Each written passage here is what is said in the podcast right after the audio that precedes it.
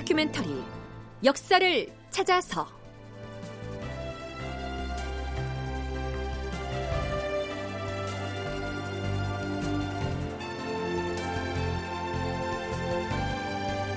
제 716편 이중경의 유언 붕당을 경계하라. 극본 이상락 연출 김태성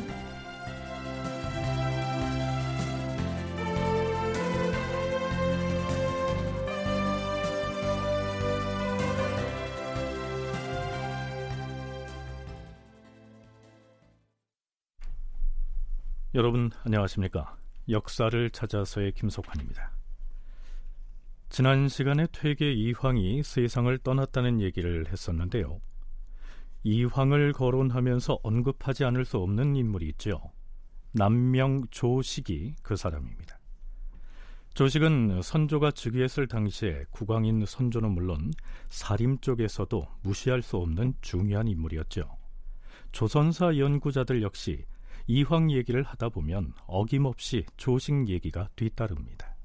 이른바 사림에 의한 진정한 의미의 왕도 정치를 추구하는 시대지 않습니까? 근데 이제 선조가 뭐 사가에서 공부를 열심히 했다고 해도 왕도 공부를 한 것도 아니고 뭐 성학 뭐 그런 공부를 한 건 아니니까 뭐 해, 해봤자 뭐 수신 정도 했겠죠. 그것을 이제 하는데 세상이 바뀌었으니까 그럼 지금 새 군주가 된 사람한테는 누가 그러면 스승 역할을 맡아야 하겠는가?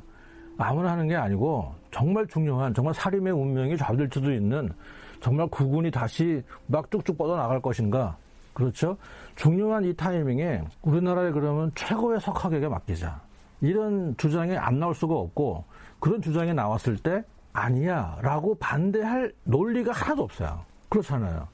그럼 최고가 누구냐? 여기 다 나와 있죠. 퇴계 이황 뭐 조식 뭐 이런 당대에 그 정말 둘째가라면 서러워할 정도의 이런 인물들을 얘기하죠. 율곡이 뭐라 그러냐면은 군주는 그렇지만 하루라도 정치를 안 할 수 없기 때문에 마음을 닦는 것도 중요하지만 구체적인 정치 정책에 대해서도 관심을 가지고 함께 해야 된다는 얘기를 합니다. 그런 점에서 율곡의 군주론하고 이황의 군주론이 상당히 좀 비교가 되는 면이 있고 기대승은 딱히 이황하고 뭔가 다른 특징적인 모습을 보긴 좀 어려운 것 같고 여기서는. 어쨌든 여기서 나오는 재미있는 점은 이제 기대승이 이황이나 조식에 대한 얘기를 하는 건데 정치적 제스처의 의미가 있고 이때 또 생각해야 될 게 뭐냐면은 이전에 사화가 계속 벌어졌다는 것이죠. 무호 갑자 김효 을사 사화. 그렇다면 조식은 어떤 사람이었을까요? 한국학중앙연구원에서 발간한 민족문화 대백과 사전에 실려 있는 조식에 관련된 내용 일부를 소개하죠.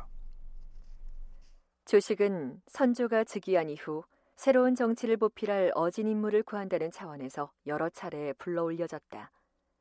선조 2년에는 임금에 의하여 정사품인 종진부 전첨에 벼슬이 주어졌으나 조정이 헛된 자리로만 대우함을 알고서 늙고 병들었음을 구실로 끝내 응하지 않았다. 그러나 때로는 당시에 폐단 열가지를 논하는 소를 올리기도 하였고 민생구제가 급선무인데도 조정의 논의에 성리학이 학설만 무성할 뿐 실질적인 계책이 없다는 점을 비판하고 경계하였다. 선조 주기 초기에 퇴계 이황과 더불어 아주 많이 거론된 인물이 바로 남명 조식이었죠. 물론 그가 당대의 현실 정치에 참여하는 것은 극구 사양했지만 말입니다. 어진 사람을 높이 받들고 간언을 받아들이는 것은 임금의 미덕이라 하였다. 아직 부름에 응하고 있지 않으나 다시 한번 조식을 서울에 올라오라 이르라.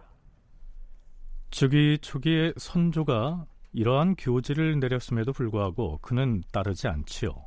하지만 나란 일에 눈 감고 있지는 않았습니다. 선조 1년 5월 26일 조식이 임금에게 상소를 올립니다. 경상도 진주에 살고 있는 신조식은 황공한 마음으로 머리를 조아리며 주상전하께 상소하옵니다. 삼가 생각건대 소신은 병으로 몸이 쇠약해져서 음식 맛을 잃고 병석을 떠나지 못한 탓에 전하의 부름에 응하지 못하옵니다. 임금을 향하는 마음은 간절하오나 죽을 날이 멀지 않아서 성은을 갚을 수 없겠기에 감히 진심을 다하여 주상 전하께 올리옵니다. 이렇게 운을 뗀 조식은 선조에게 가차없이 충고를 합니다. 돌이켜 보건대 권신으로서 나라를 마음대로 했던 자도 있었으며 외척으로서 나라를 마음대로 했던 자도 있었고 부인이나 환관으로서 나라를 마음대로 했던 자도 있었사옵니다.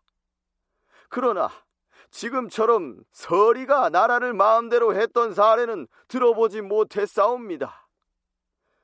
정권이 대부에게 있어도 안 될 터인데 서리에게 있어서야 되겠사옵니까? 이것은 가볍게 흘려버릴 얘기가 아니옵니다. 지금은 나라의 기무가 다 도필리의 손에서 나와 아무리 작은 일이라도 대가를 주지 않으면 행해지지 않으니 안으로는 재물을 모으고 밖으로는 백성을 흩어지게 하여 열에 하나도 남지 않았사옵니다. 앞에서 서리가 나라를 마음대로 한다고 했는데요. 서리란 중앙과 지방의 관청에 딸려 있던 하급 관리를 지칭합니다. 그리고 도필리 역시 중앙과 지방의 주부 군 현에 관청에 딸린 벼슬아치를 일컫죠. 아마도 이 시기에 공무원들의 부정부패가 심각했던 것 같습니다. 조식의 상소는 이후로도 매우 길게 이어집니다. 신은 깊은 산 속에 궁벽하게 살면서 임금을 우러러 보다가 탄식하고 슬퍼하며 또 눈물을 흘린 것이 여러 번이 옵니다. 신은 전하와 군신 간의 교분이 조금도 없었는데 임금의 은혜에 무슨 고마움이 있어 이렇듯 탄식하며 눈물까지 흘리게 싸웁니까? 이때 조식의 나이가 68이었습니다. 그리고 4년 뒤인 선조 5년 2월 8일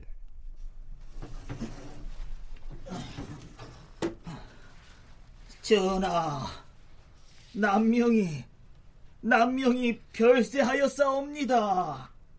아니, 남명이라면 조식을 이름인가? 그러하옵니다, 전하. 과인이 누차 청했음에도 처사를 고집하더니 끝내 처사란 벼슬을 하지 않고 초야에 묻혀 사는 선비를 일컫지요. 선조실록에 실린 조식의 졸기에서도 이 조식을 처사로 적고 있습니다.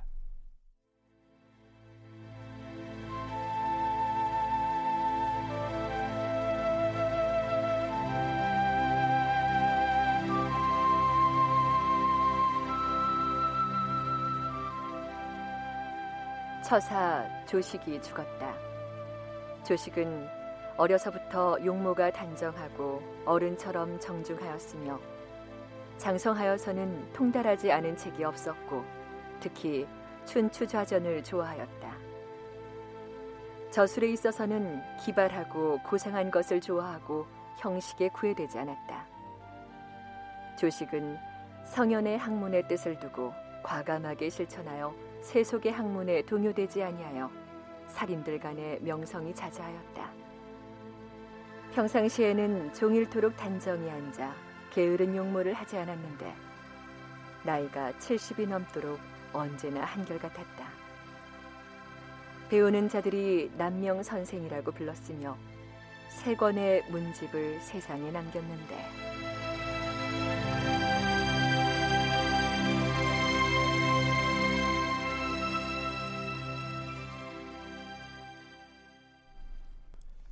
조식은 김효사와 때 숙부가 죽고 그의 아버지는 좌천됐으며 을사사와 때는 많은 친구들이 희생을 당했죠. 그가 끝내 벼슬길에 나서지 않고 처사를 고집했던 이유가 거기에 있었습니다. 선조 수정실록에서는 이황과 조식과 이준경에 관련된 일화를 이렇게 소개하고 있습니다. 이준경은 영의정으로 있으면서 채무를 잘 지켜 비록 선인을 좋아하고 선비를 위하기는 하였으나 자신을 낮추어 허리를 굽힌 적은 없었다. 그런데 이준경의 옛 친구인 조식은 임금의 부름을 받고 서울에 들어왔을 때에도 이준경을 찾아가지 않았다. 조식은 고향으로 돌아갈 때에야 이준경을 찾아와 작별 인사를 하였다.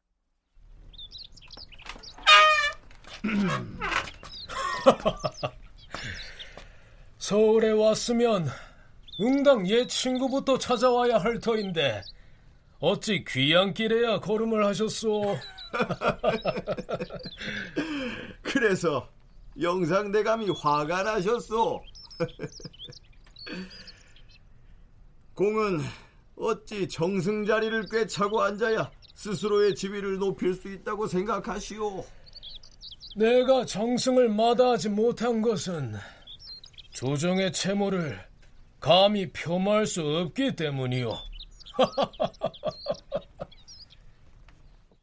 이황이 서울에 들어왔을 때에도 사대부들이 아침 저녁으로 그를 찾아가 대접을 하였으나 영의정 이준경은 만나지 않았다.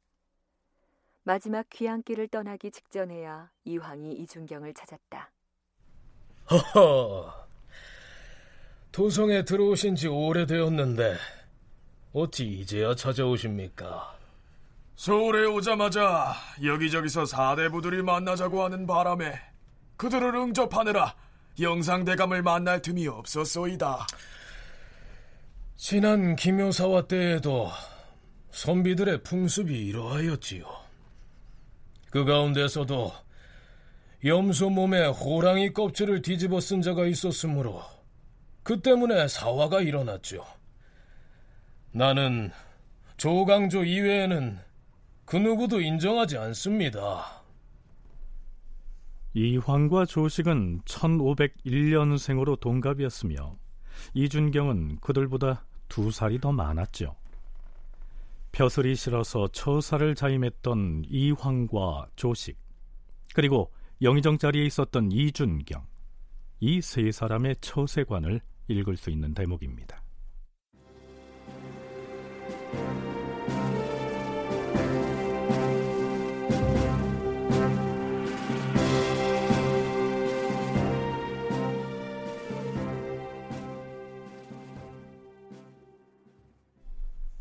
선조 4년 7월 이준경보다 두 살이 더 위인 백인걸도 벼슬자리에서 내려와 고향으로 떠나죠. 그런데 백인걸이 관직을 내놓고 고향으로 내려간 데에는 그럴 만한 사건이 있었습니다. 선조 수정실록에 의하면 백인걸은 평소에 이준경의 사람됨을 존경했고 신진 사류들이 이준경에게 부합되지 않는 것을 비판하기도 하죠. 또한 백인걸은 기대승과 심의 겸을 인정하지 않고 그들의 과실을 거침없이 들추었기 때문에 사림들이 그를 매우 의심했습니다. 선조 수정실록에 의하면 그렇다는 얘기지요. 어느 날 영의정 이준경의 육촌 동생인 이원경이 백인걸을 찾아옵니다. 대감, 아무리 사림의 세상이라고 하나 박순과 이후백의 행태를 보면 그냥 참아 넘길 수가 없는 지경입니다. 아무리 그렇다 한들 참지 않으면 어찌하겠다는 것이오. 구실을 만들어서 그자들을 없애버려야지요.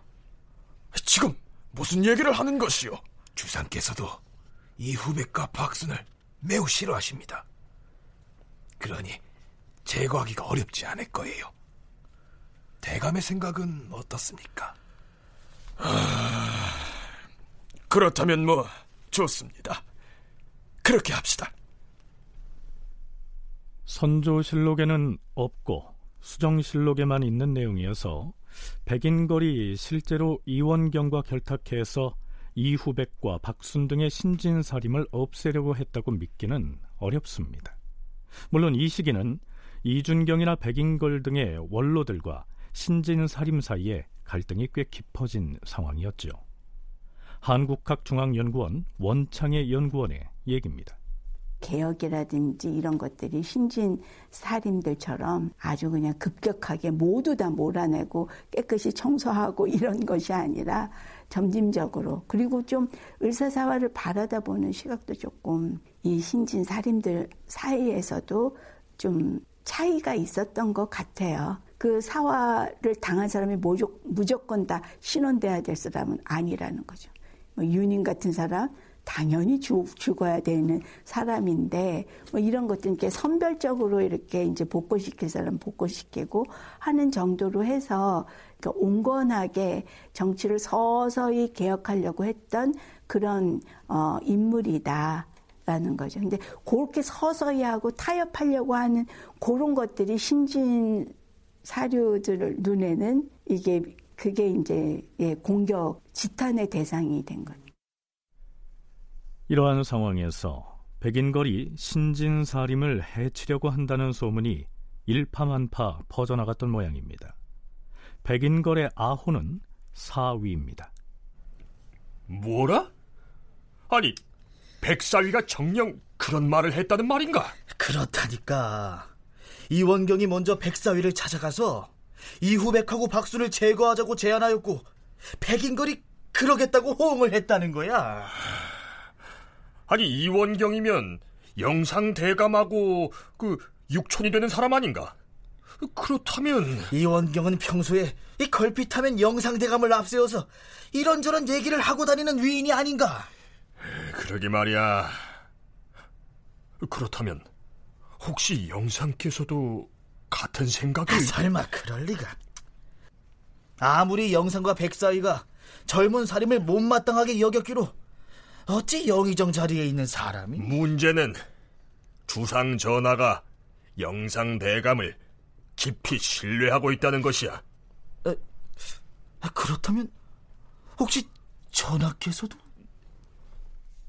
사림 중에서 나이가 어리고 기가 센 자들을 제거하려고 백인걸 등이 음모를 꾸미고 있다는 소문은 순식간에 퍼져나갑니다. 백인걸은 어느 날 젊은 간관으로부터 백사위는 정령 남곤무리의 신무문 사건에 답습하려 하십니까? 그래서는 아니 되지요. 이 말을 듣고서 충격을 받습니다. 김효사와 때 남곤 등이 밤중에 몰래 대궐의 신무문을 열고 군사를 끌어들여서 조광조 등을 포박했었는데요. 백인거를 그 남곤에게 비유하고 있었으니 뭐 놀랄만도 했겠죠. 아니, 젊은 사림들이 그렇게까지 나를 의심하고 있다는 말인가? 하, 참, 내가 어찌 사림을 해치겠는가? 다만 심의 겸을 온당치 않게 여길 뿐인데. 하, 이제 그만 물러날 때가 된 것 같군. 근데 이제 이 시기에 백인걸뿐만 아니라 이제 비슷한 유의 사람들이 누구냐면은 노수신, 그 다음에 뭐 잘 알려지진 않았지만 김난상, 민기문 같은 사람들인데 이 사람들은 그 명종이 즉위하던 해 을사사화가 발생을 했고 한 20년 정도 귀양 생활을 하다가 조정에 복귀한 사람입니다. 복귀했습니다. 근데 이들이 가지고 있는 성격이 굉장히 독특한데 이들은 훈구 세력에 저항하다가 귀양을 갔기 때문에 사람들 입장에서는 처음에는 자신들 선배라고 생각을 했습니다. 근데 이들이 20년 정도 귀양 생활을 하는 동안에 이들은 조정 상황을 잘 몰랐고 그 다음에 신진사림은 사실은 이념적으로 더 과격해졌어요. 그러니까 한마디로 이때 이제 조정에 딱 백인걸이나 뭐 노수시나 이런 사람들이 복귀해 보니까 정서적으로는 신진사람이 아니라 오히려 구신 쪽에 더 가까운 상태가 돼버린 겁니다. 국학진흥원 이정철 연구원의 얘기를 들어봤는데요. 백인걸은 척신세도가들이 권력을 전행할 때에도 굽힘 없이 직언을 쏟아냈던 기백 넘치던 신진 사림이었습니다. 그런데 훈척에게 핍박을 당해서 오랜 기간 유배 생활을 하다가 복귀해 보니 어느 사이에 신진 사료들로부터 몸이나 살이는 구신 뭐 이런 취급을 당했던 것이죠. 그런데요, 원창의 연구원은 앞에서 소개한 백인걸 관련 기사가 인조 반정 이후에 고쳐 쓴 선조 수정실록에 올라 있다는 점을 유념해야 한다고 얘기합니다. 즉 실록을 수정했던 당시의 상황을 살펴가면서 읽어야 한다는 얘기죠. 이때 그 상황은 어떤 상황이냐면 이미 당쟁이 당쟁으로서 활성화되고 그리고 조금 뭐라 그럴까 상대 당을 용납할 수 없는 그런 지경에서 이거를 지금 개수한 실록이기 때문에 뭐든지 설명이 좀 대결 구도인 것 같다는 느낌을 받거든요. 선조대에는 내가 동인이네, 내가 서인이네.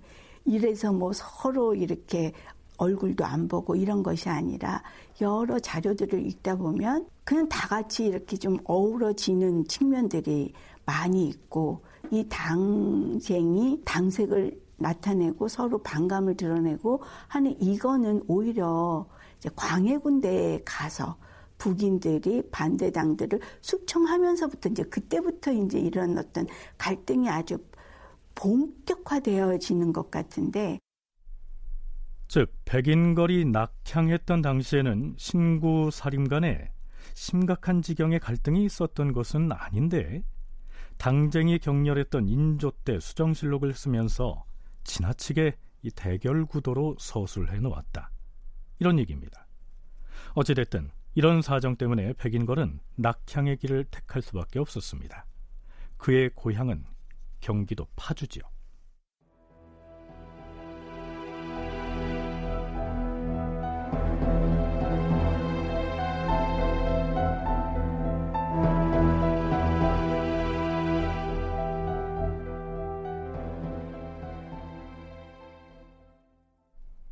백인거리 파주로 내려갔던 선조 5년 7월 원로 사림그룹의 상징적 존재였던 영의정 이준경은 한 달이 넘게 병석에 누워 있었는데요.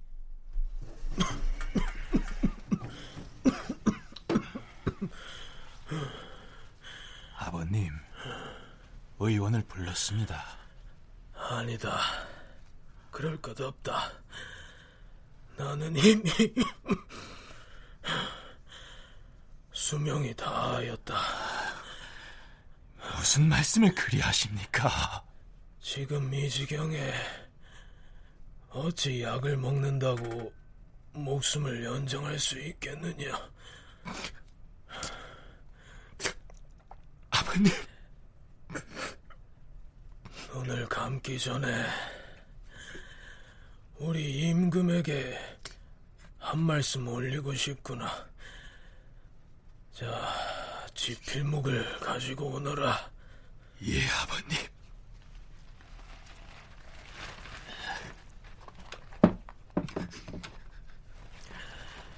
아비가 불을 터이니 잘 받아 적었다가 주상 전하께 올리도록 하라.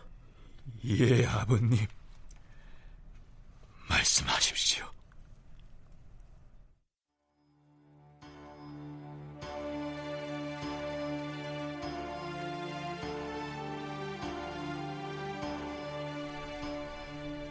전하,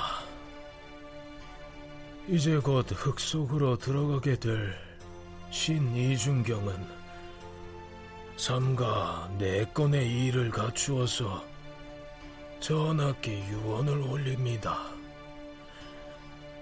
전하께서는 신이 올리는 마지막 말씀을 조금이라도 살펴주시옵소서. 첫째, 제왕은 무엇보다도 학문하는 일이 가장 큰 일이옵니다. 전하의 학문은 공력면에서는 보통 이상의 수준이라고 하겠사오나 덕성과 품성을 함양하는 힘은 아직 미치지 못하는 점이 많이 있사옵니다.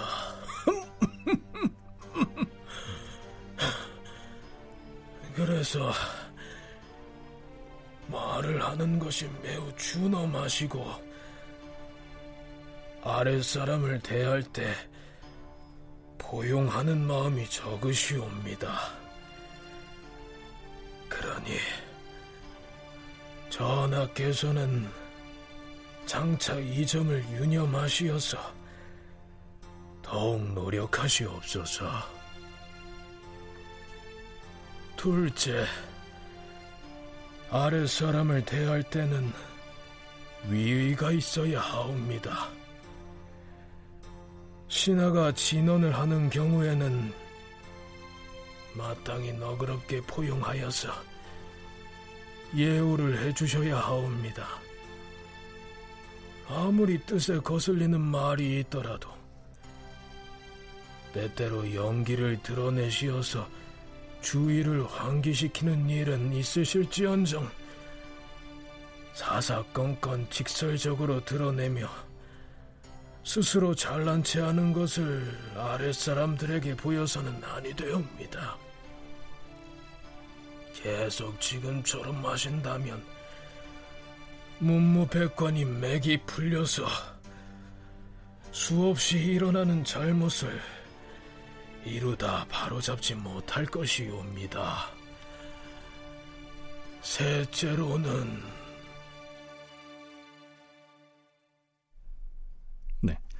선조실록에서는 이준경의 사망 소식을 선조 5년 7월 1일자에 싣고 있는데요.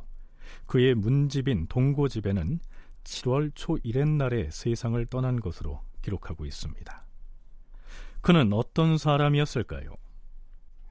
국학진흥원 이정철 연구원의 얘기 들어보시겠습니다. 연상무 10년의 그 갑자사화 때 할아버지 아버지가 이제 사건에 연, 저가 돼가지고 6살의 형하고 함께 유배가 됩니다. 그러다가 이제 나중에 이제 문과에 급제를 하고 또 그 기백이 죽지를 않아서 문과 급제를 하고 이제 홍문관에 있을 때 경연에서 중종한테 김여사와 때 화를 입은 사류들은 억울하다. 라고 역사를 하다가 당시 이제 최고 권신이 누구냐면 김한로인데 김한로한테 찍혀가지고 이때 이제 파직을 당합니다. 그리고 나중에 6년쯤 후에 이제 김한로가 그 세력이 제거가 되고 난 다음에 다시 등용이 됐고 1550년에는 그 영의정 이기라고 하는 사람이 또 다른 권신이었는데 이 사람한테 또 그 잘못 보여가지고 또 유배가 되고 그러니까 굉장히 그 어떻게 보면은 그 신진 사림들 입장에서 볼 때는 자신들의 정말 자랑스러운 선배죠. 향리로 내려가서 처사로 지냈던 퇴계 이황이나 남명 조식과는 달리 온갖 핍박을 받으면서도 현실 정치에 참여했을 뿐만 아니라 선조가 왕위를 계승하는 데에도 결정적인 공을 세운 인물이 바로 이준경이었죠. 그의 졸기 한 대목을 소개하면 이렇습니다.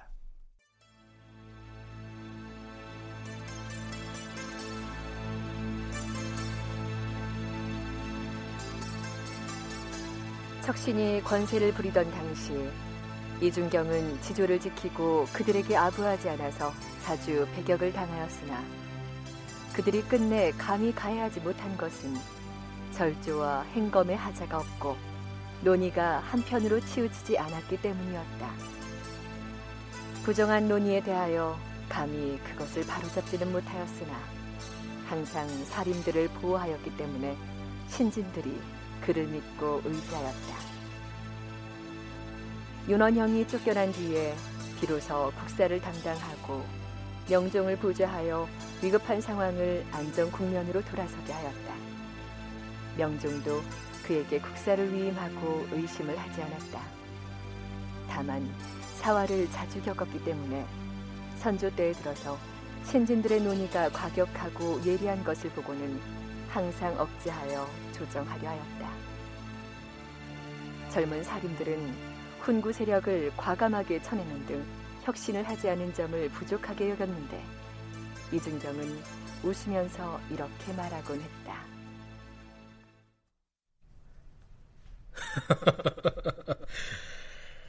차라리 남이 나를 저버리는 것이 낫지. 내가 남을 저버리지는 않을 것이야.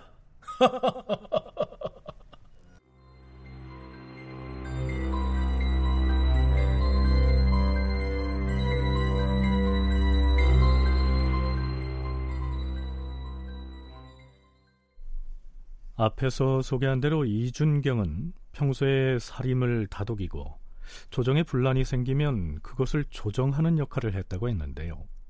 그는 정작 눈을 감고 나서 조정의 일대 파란을 일으킵니다.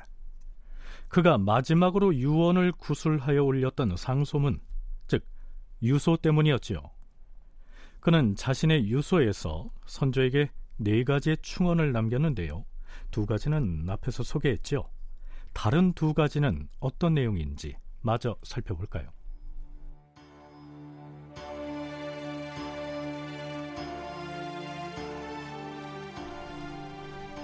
셋째,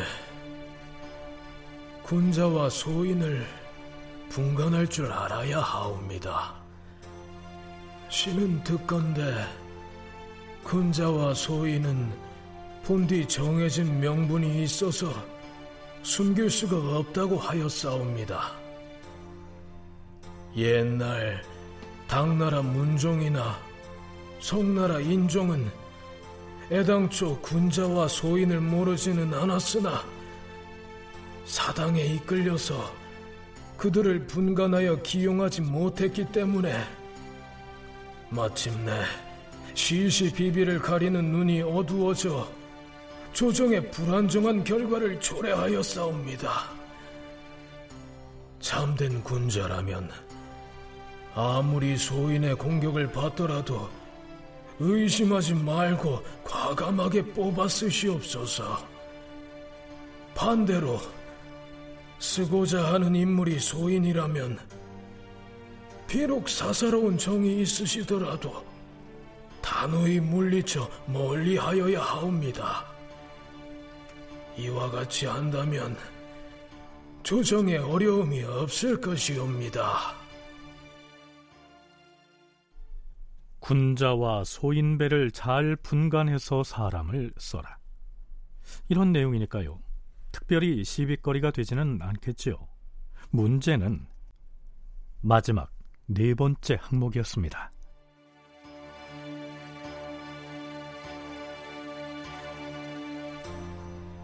전하, 신이 네 번째로 드릴 말씀은 사사로운 붕당을 깨뜨려야 한다는 것이옵니다.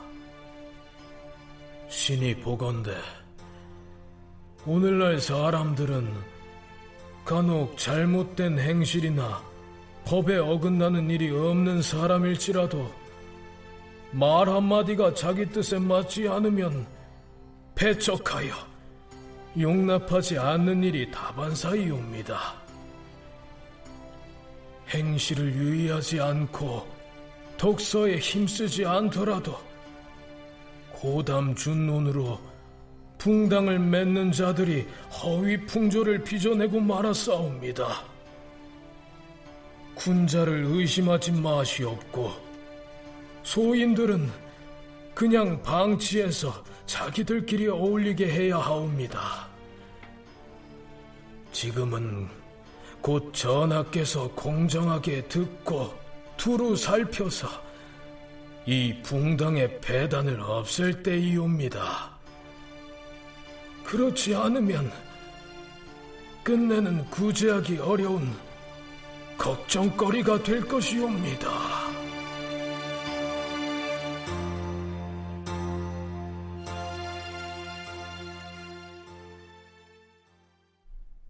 글쎄요, 이 발언도 별로 문제될 것이 없어 보이지 않습니까? 문제는 그가 붕당을 언급했다는 것이죠. 붕당 하면 무슨 생각부터 떠오르십니까? 동인, 서인 혹은 노론, 소론이 서로 다투었던 그 당쟁이 연상되죠. 붕당이라고 그럴 때는 일반적인 당쟁을 말하는 건 아닙니다. 정치에서 정치적 갈등에는 늘 있었던 거죠. 근데 역사학계에서 지금 말하는 붕당이라고 하는 거는 사림들 내부에서의 분화. 그러니까 그거는 이제 선조 8년 인순왕후 사망 이후에 동서 분당이라고 하는 그때부터 이제 분당이라고 하면 일반적인 정치적인 갈등이 아니고 사림들 내부에서의 갈등을 분당이라고 하고요. 이때는 그 분당이라고 얘기할 수는 없고 이제 정치적 갈등을 말하는 거죠. 근데 이때 이준경이 이렇게 말했던 직접적인 이유는 기대승이나 이 같은 젊은 사람들을 좀 억제할 필요가 있다라고 하는 생각으로 어, 말을 한 건데 사실 이준경이 이렇게 생각했던 거는 타당성이 있습니다. 이준경이나 이황이나 뭐 이런 연배들이 볼 때는 당시 전국이 굉장히 위태로웠죠. 그러니까 이때 이준경이 걱정했던 붕당은 뒷날 살림 세력이 분열해서 치열하게 싸웠던 그 붕당을 말한 것이 아니고 원로 대신들과 신진 사류들 간의 뜻이 맞지 않아서 갈등을 빚고 있는 그런 현실을 걱정한 것이다. 이런 얘기죠.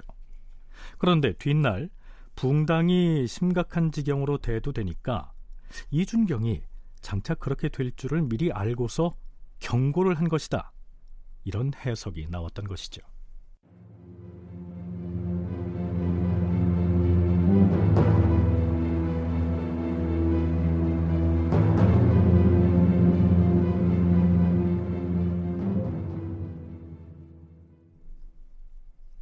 자, 그렇다면 이준경이 유소에서 언급한 붕당이 무엇이 문제라는 것일까요?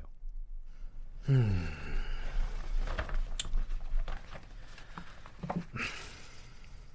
이준경이 올린 마지막 상소문을 과인도 읽어보았는데 그가 말하기를 조정 신하들이 붕당을 만들어 마침내 허위 풍조가 형성되었다라고 했는데 이것이 무슨 말인가?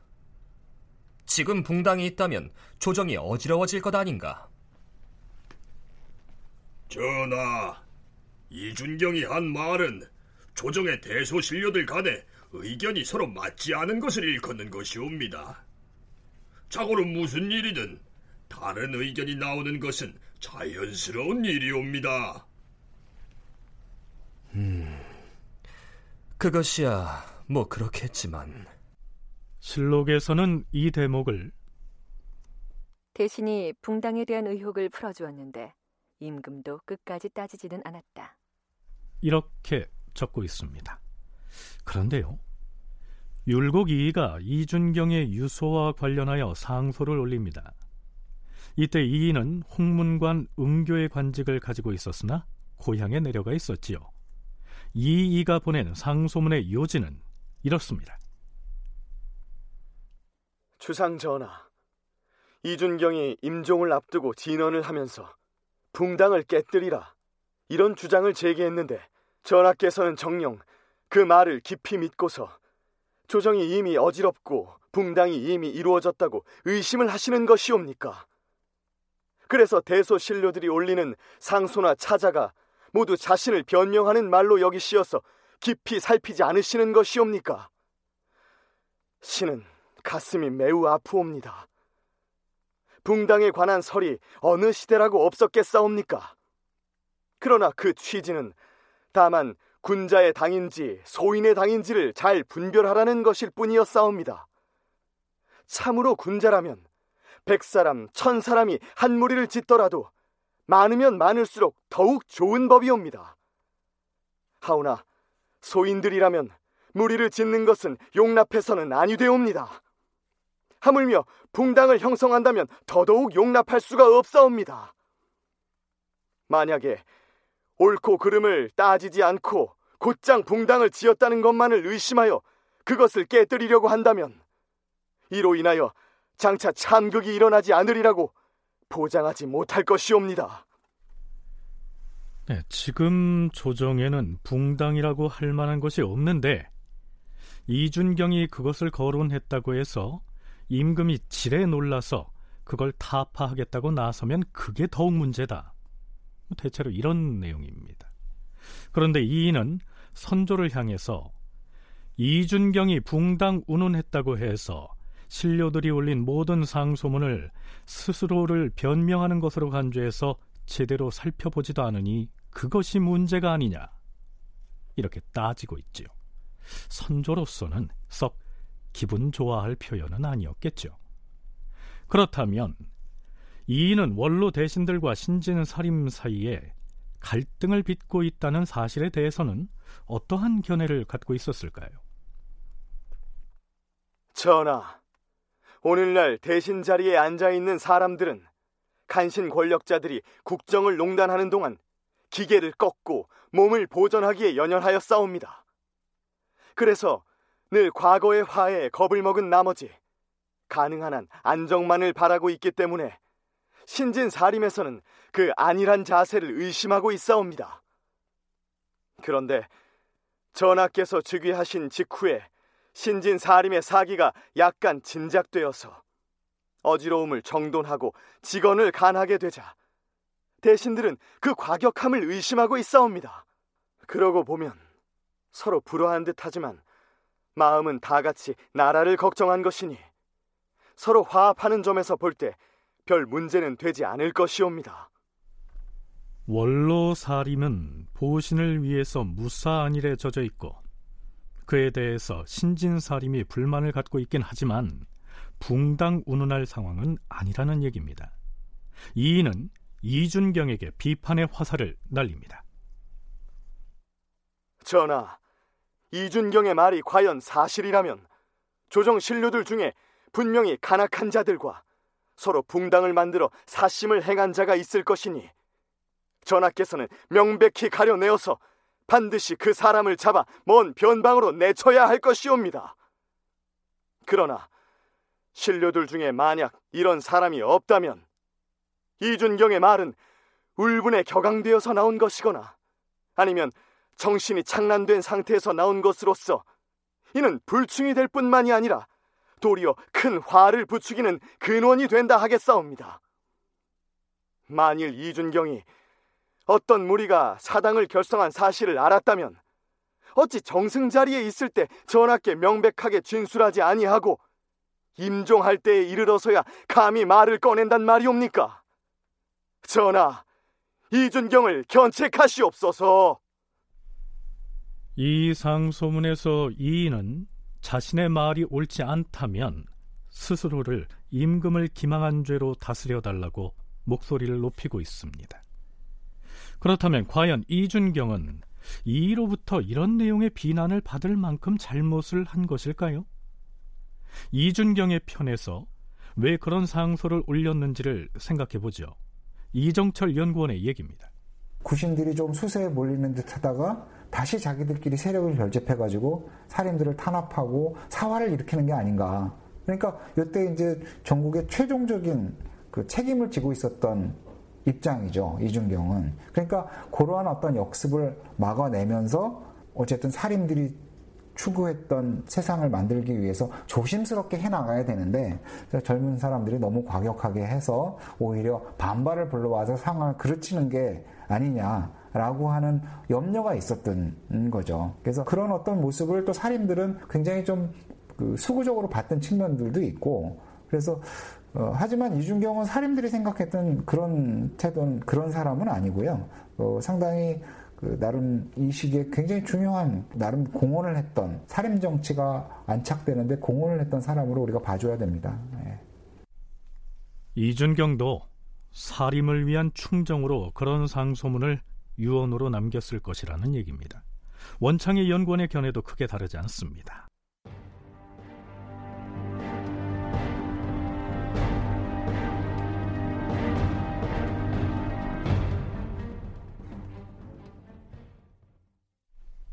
이준경의 유소를 문제 삼는 상소는 이만이 올린 것은 아니었습니다. 사헌부 사관원 홍문관 등 언론 3사를 비롯하여 예문관과 독서당의 관원들 모두 상소를 올려서 이준경이 실언을 했다고 공박하고 나선 것이죠. 전하, 사헌부에서 아래옵니다.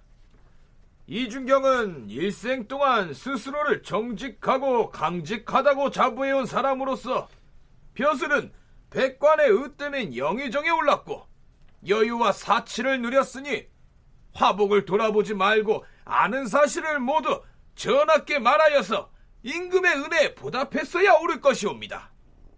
하운데 누구누구가 붕당을 맺었다고 분명히 말하지 않고 얼버무림으로써 전하로 하여금 모든 신하들을 의심하게 만들었사옵니다. 어찌 정직하고 강직하다는 자가 과연 이와 같다는 말이옵니까? 이준경을 음이 견책하시옵소서. 이준경을 견책하시옵소서. 전하, 사관원에서 아래옵니다. 이준경이 말한 붕당은 과연 어떤 사람을 가리킨 것인지 모르겠사옵니다. 지금은 국정을 농단했던 간신 세도가들이 이미 없어지고 그 남은 도당들도 기가 꺾였사옵니다. 비록 소인배가 전혀 없다고 말할 수는 없더라도 감히 누가 공공연하게 함께 비방하고 무리지어 간악한 짓을 하겠사옵니까? 본디 붕당이라고 지목할 수 없을 것입니다. 나이든 사람들 중에는 자신의 소견도 없이 남의 뒤만 따라다니는 자가 무수히 많으나 각기 몸 보전에 급급하고 그 녹을 보존할 뿐이니 이들을 붕당이라고 지목할 수도 없사옵니다.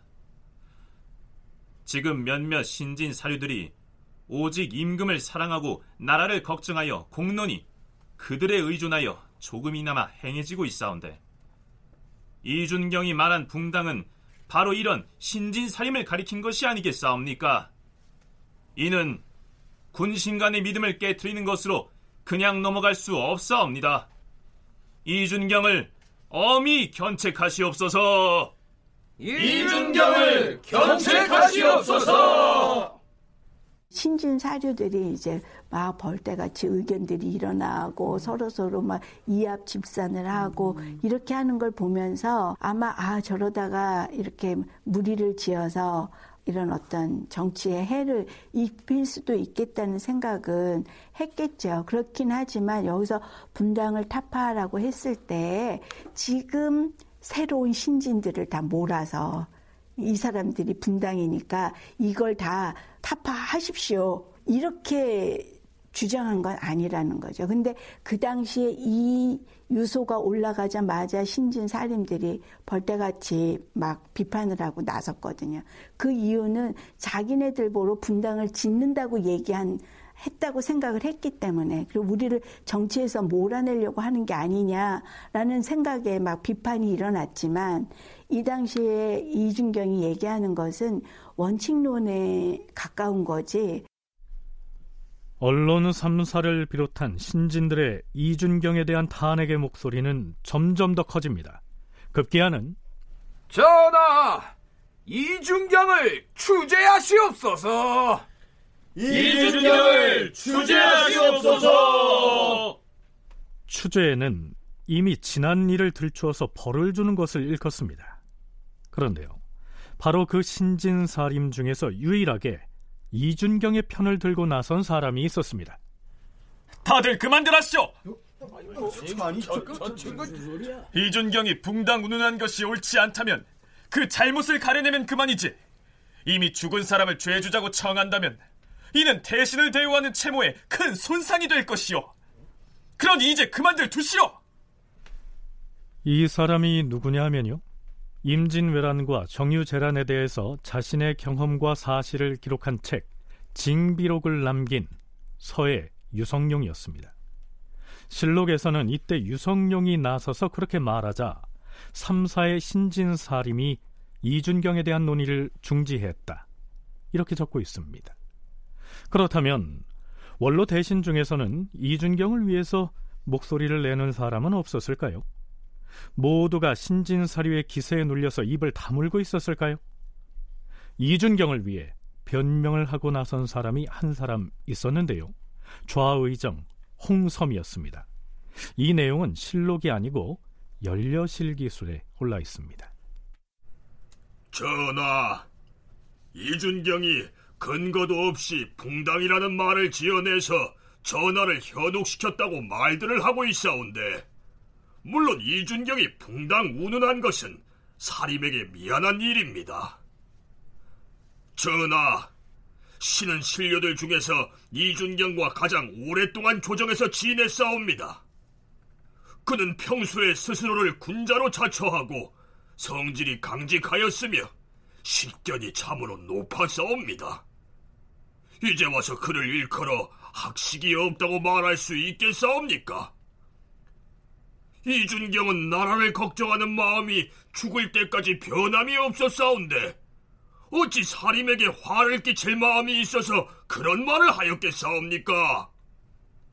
이제 와서 그를 소인이라고 지목을 한다면 그는 지하에 묻혀서도 결코 승복하지 아니할 것이옵니다. 세상 사람들은 이준경의 공덕을 일컬어서 송나라 때의 어진 대신이었던 한기와 부필에 비유할 정도이옵니다. 이준경을 더 이상 욕보여서는 아니 될 것이옵니다. 그런데요, 역시 이 연려실 기술에는 율곡 이이가 가장 격렬하게 이준경을 비판한 것으로 적고 있습니다. 이이가 따로 상소를 올려서 이준경이 머리를 감추고 형상을 숨기고 귀신이나 불려우처럼 짓거렸다라고 하였고 또한 이준경의 말은 시기와 질투의 앞잡이요 음해하는 표본이다라고 했으며 또 이렇게 말하였다. 옛날 사람들은 죽음을 맞이할 때에는 선한 말을 하였는데 이준경의 유소를 보아하니 죽을 때에도 매우 악한 말을 하고 있사옵니다. 율곡이 이렇게 질타하고 나자 언론 3사가 모두 들고 일어나서 이준경을 공격하였다. 지금까지는 선조 수정실록에 올라 있는 기사를 근거로 삼아서 이준경의 유서에 관한 논란을 살펴봤습니다. 선조실록에서는 다음과 같은 사관의 논평을 싣고 있습니다. 이준경은 임금을 아끼고 세상을 염려하여서 죽는 날에도 이러한 상소문을 남겼으니 참으로 옛날의 직신과 다르지 않다. 당시에 심의겸의 일당이 소인과 결탁하여 이 유소를 지적하면서 건조무미한 말이라고 배척하기까지 하였으니 참으로 군자의 말은 소인이 싫어하는 것이다. 여기에서는 이준경을 일컬어 고들 직자의 직신으로 평가하고 있는데요. 직신이란 성질이 꿋꿋하고 마음이 고든 신하를 일컫습니다. 선조 수정실록의 논평도 살펴보시죠. 이때 원로들과 신진들이 무리를 이루어서 여러 가지 설들이 사라지지 않았으므로 이준경은 그것이 장차 화근이 되지 않을까 우려하였고 또한 기대승 등이 선배들에게 협력하지 않는 것을 미워한 나머지 이준경이 이러한 상소를 지어 올린 것이었다. 따라서 이준경의 뜻은 원로들에게 힘을 주고자 하는 데 있었는데 신진 사림들이 사화가 일어날 조짐이라고 하여 떠들썩하게 논변을 하니 임금이 그들의 주장을 모두 물리쳤다. 그 후 10여 년이 지나 동인과 서인의 붕당이 크게 일어났다. 그러자 뒷날 사람들은 이준경에게 선견 지명이 있어 그 일을 예언하였다고 하였는데 그 전말은 잘 상고하여 판단해야 할 것이다. 이준경이 언급한 붕당은 뒷날에 동인이니 서인이니 하는 그런 붕당이 아니었는데 뒷날 당쟁이 치열해져서 국가가 혼란스럽게 되자 마치 이준경이 그것을 예견해서 미리 경고한 것처럼 됐다. 이러한 내용입니다. 다큐멘터리 역사를 찾아서 다음 주 이 시간에 계속하겠습니다.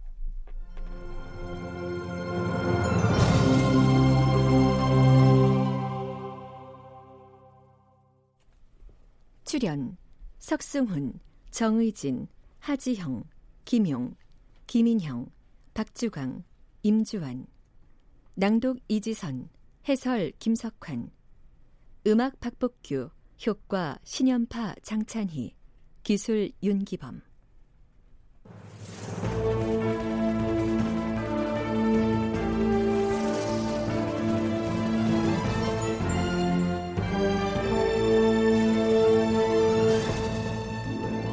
다큐멘터리 역사를 찾아서 제 716편 이준경의 유언 붕당을 경계하라 이상락 극본 김태성 연출로 보내드렸습니다.